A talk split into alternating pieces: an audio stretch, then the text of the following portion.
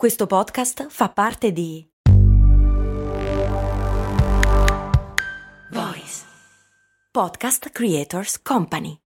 E adesso un bel caffè finito.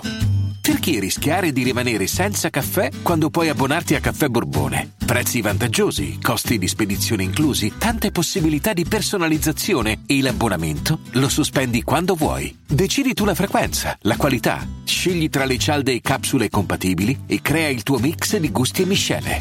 Mai più senza caffè con l'abbonamento Caffè Borbone. Tutte le info su caffèborbone.com. I fatti sportivi più importanti del 2023. Questo è un podcast di approfondimento sportivo. Vuole raccontare lo sport, le sue storie e i suoi protagonisti per analizzare e comprendere come l'economia, la politica, la cultura e la società influenzino e a loro volta siano influenzate dalle vicende dello sport. Questo podcast è per chi vuole sentire parlare di sport senza bandiere, preconcetti, semplicismi e titoli grossolani, vivendo lo sport per quello che è, parte integrante della nostra realtà quotidiana. Io sono Matteo Serra e questo è Line.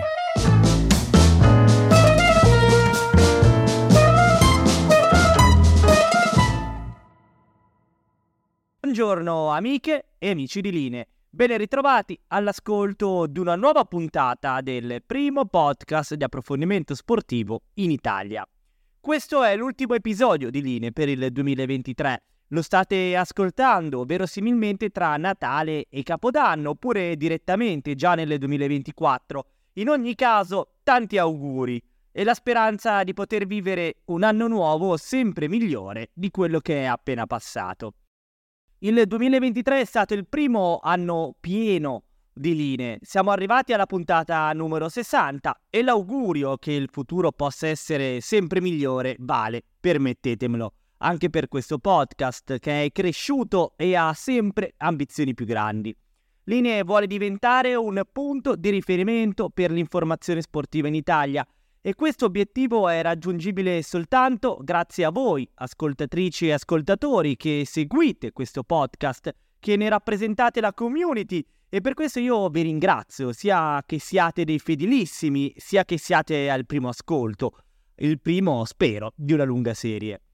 Come avete magari letto nel titolo, in questo episodio speciale di fine anno tireremo le somme di quello che è successo, perché un anno è lungo, fatti e notizie sportive ce ne sono ogni giorno e quindi è sempre bene, prima di entrare nell'anno nuovo, fare un po' il punto di cosa è successo.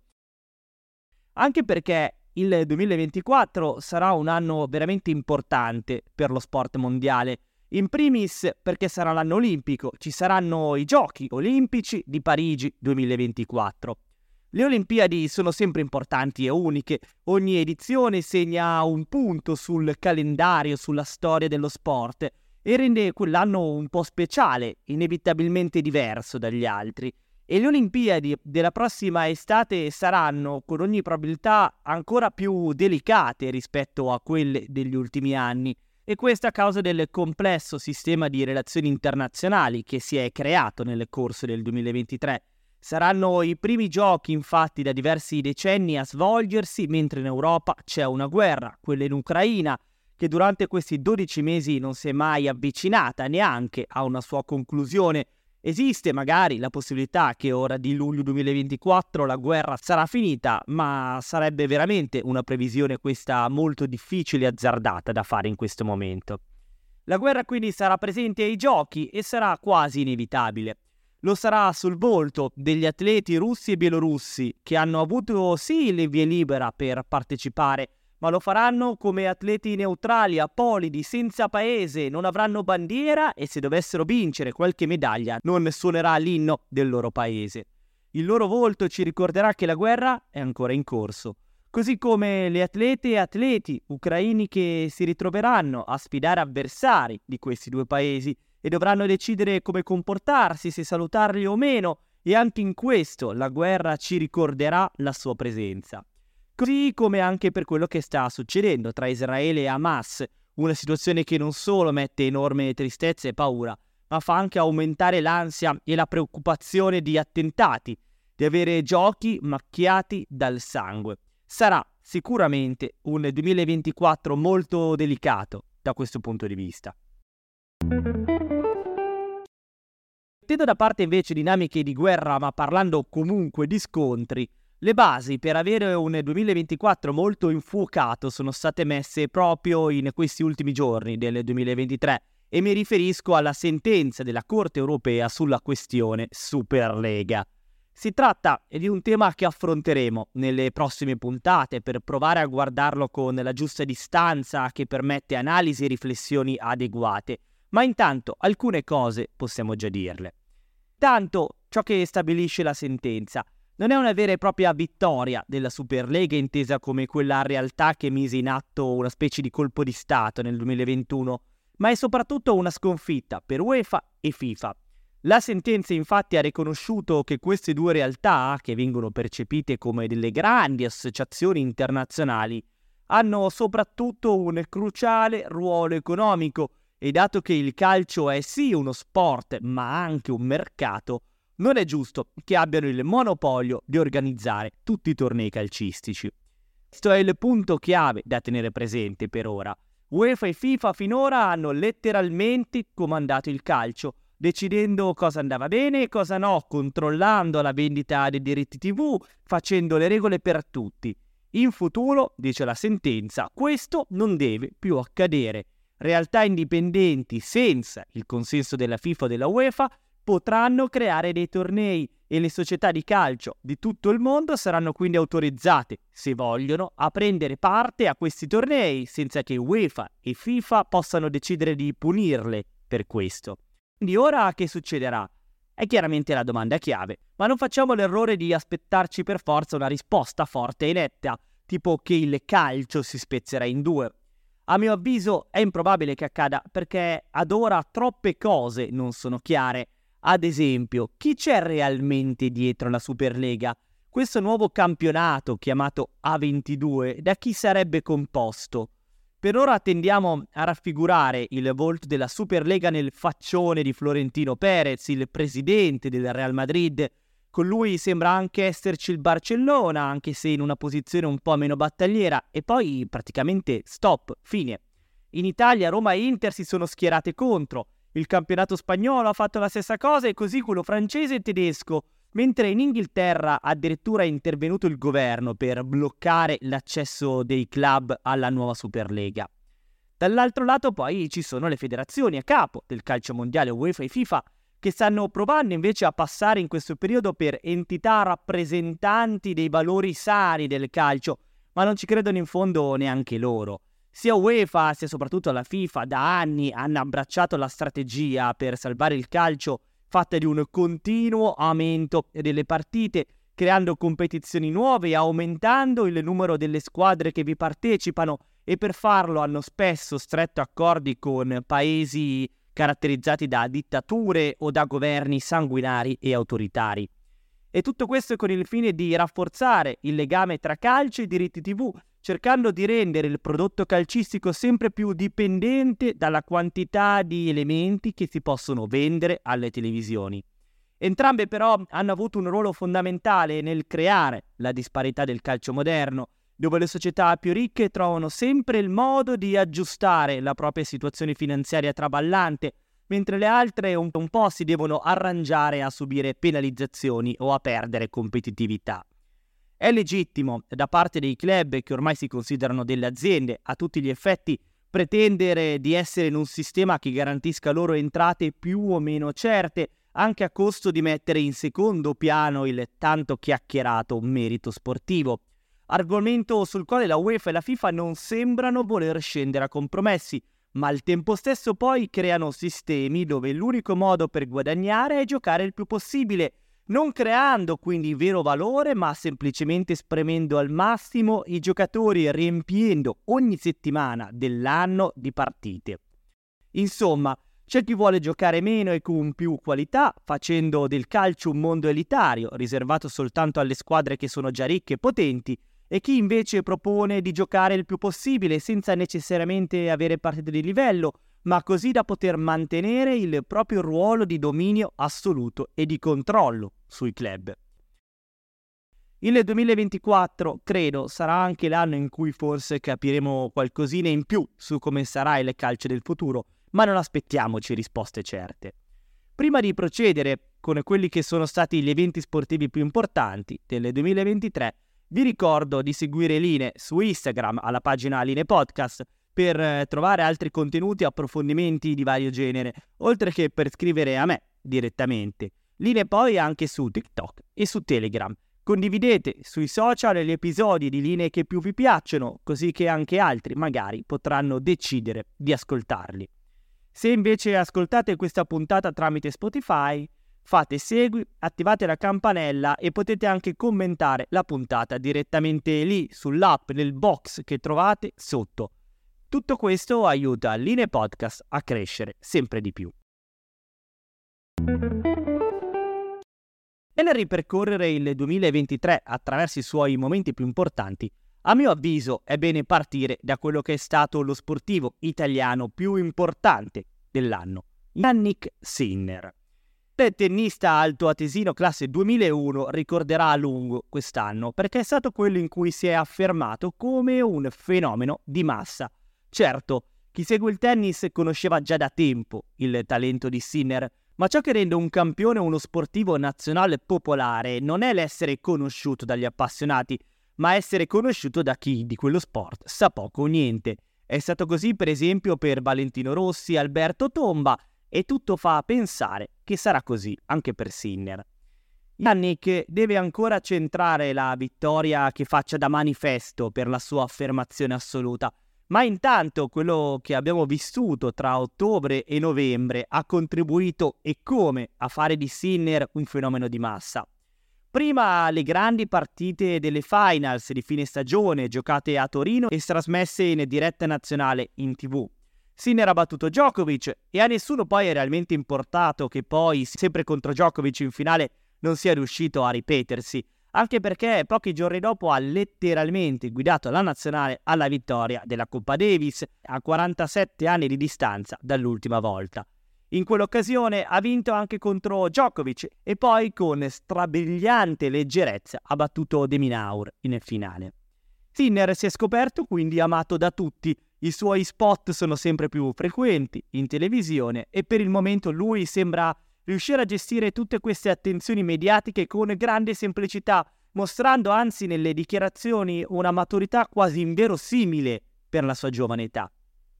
Nel 2023 Sinner si è definitivamente preso il tennis italiano, ormai tutti sanno chi sia e saranno portati a seguire le sue partite in futuro.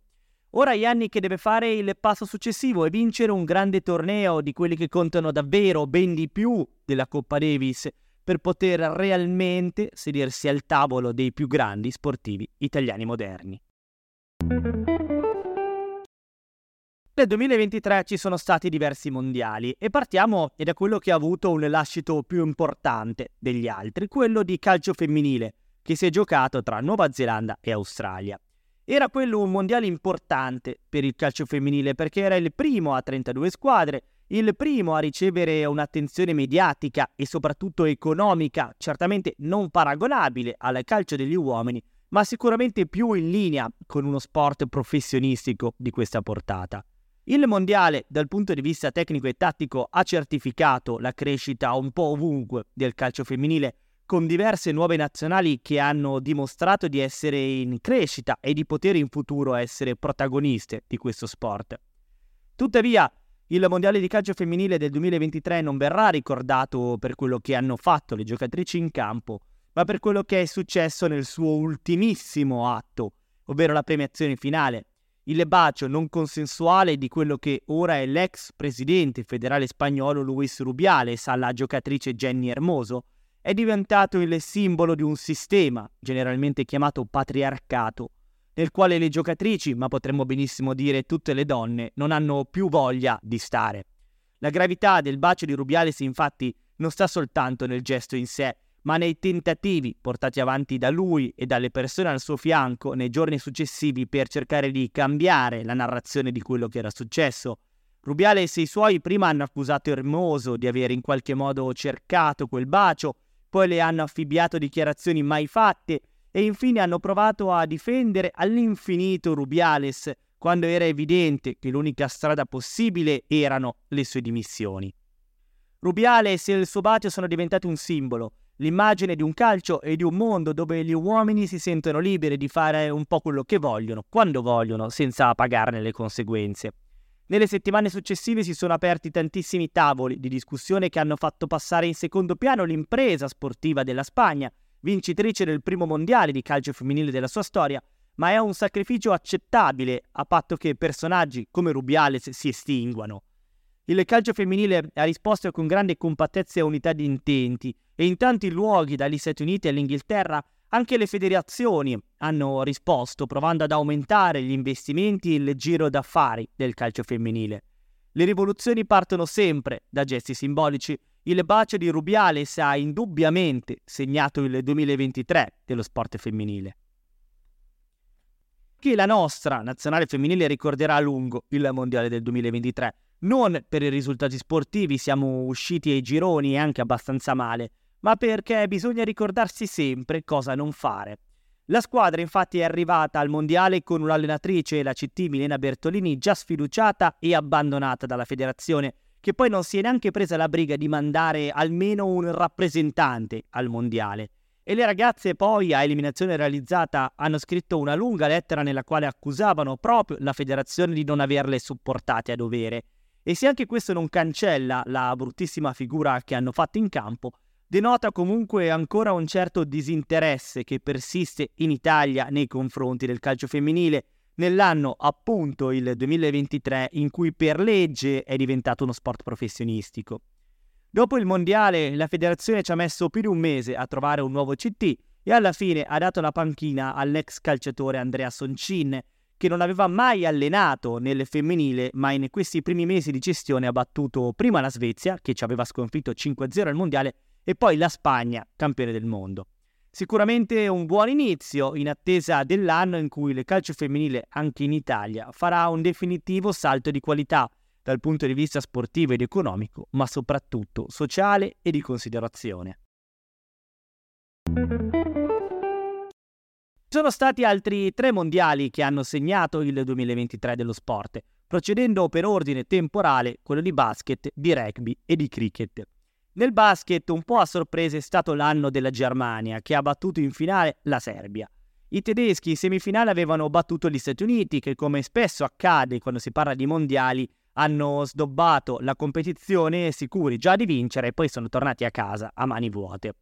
MVP della competizione è stato Dennis Schroeder, autore di 28 punti in finale.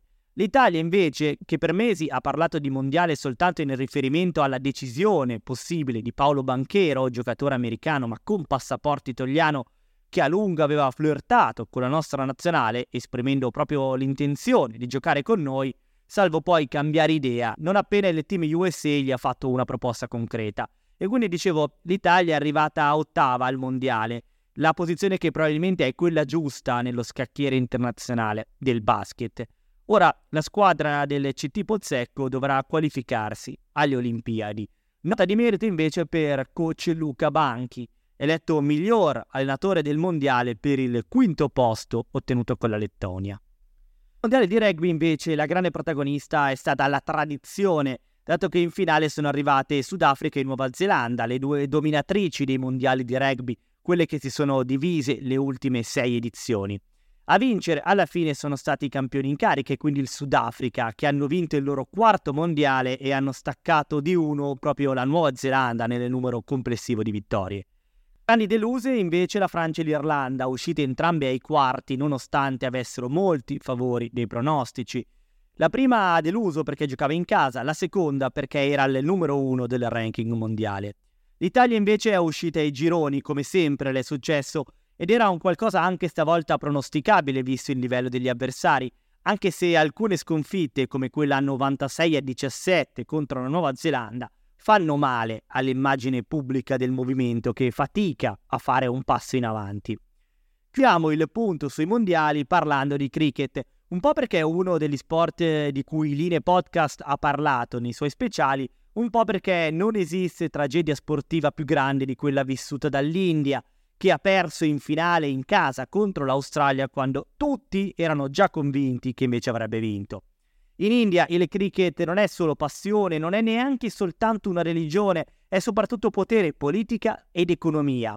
Hanno uno dei tornei nazionali più visti e potenti del mondo e per questo la vittoria del mondiale in casa sembrava essere una cosa scontata e invece alla fine il destino ha deciso diversamente, lasciando una nazione da 1,4 miliardi di persone sul baratro di una crisi esistenziale. Il 2023 sarà un anno che, sportivamente parlando, gli indiani e la loro nazionale si ricorderanno a lungo.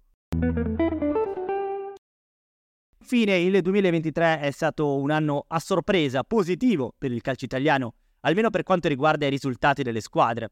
E se da un lato la penalizzazione della Juventus, che ha caratterizzato tutta la seconda parte di stagione, ha contribuito a far perdere un po' della già poca credibilità agli occhi dei tifosi che hanno Federazione Lega, che invece continuano a mostrarsi litigiose e divise, i risultati in campo almeno hanno mostrato che da quel punto di vista le squadre italiane sono in crescita.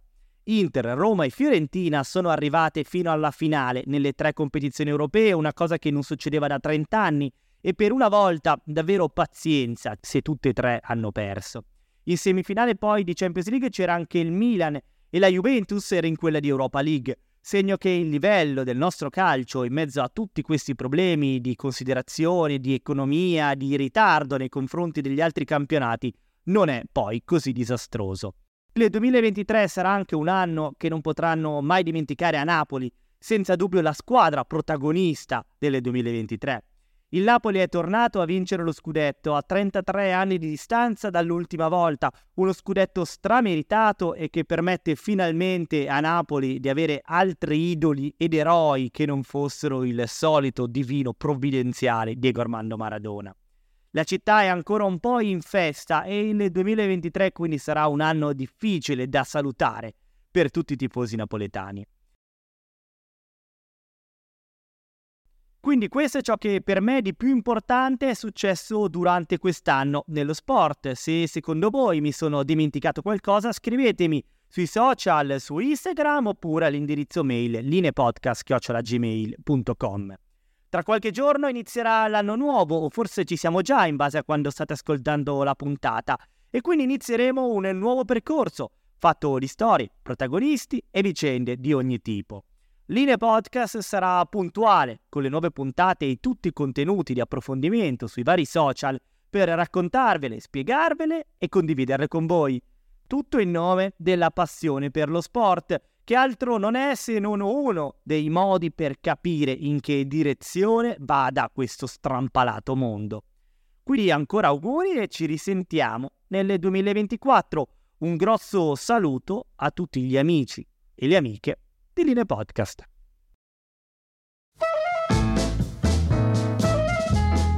Avete ascoltato Line, Dentro lo Sport, il primo podcast di approfondimento sportivo, curato dal sottoscritto Matteo Serra con la collaborazione di Voice e registrato e mixato da Jack Leg Studio. Potete seguirlo su tutte le piattaforme streaming. Per commentare la puntata o scrivere dei suggerimenti e consigli potete seguire la pagina Instagram Line Podcast o scrivere all'indirizzo mail linepodcast.gmail.com. Con questo è tutto, vi saluto e vi do appuntamento alla prossima settimana. Vacanze in Sicilia o in Sardegna? Con i traghetti GNV porti tutto quello che vuoi, ti rilassi fino a destinazione e se prenoti entro il 14 maggio, posto ponti a partire da 33 euro. Non c'è modo migliore per andare in vacanza. Scopri i dettagli su gnv.it. Offerta valida sulle linee Napoli-Palermo e Genova-Olbia, 10.000 posti disponibili.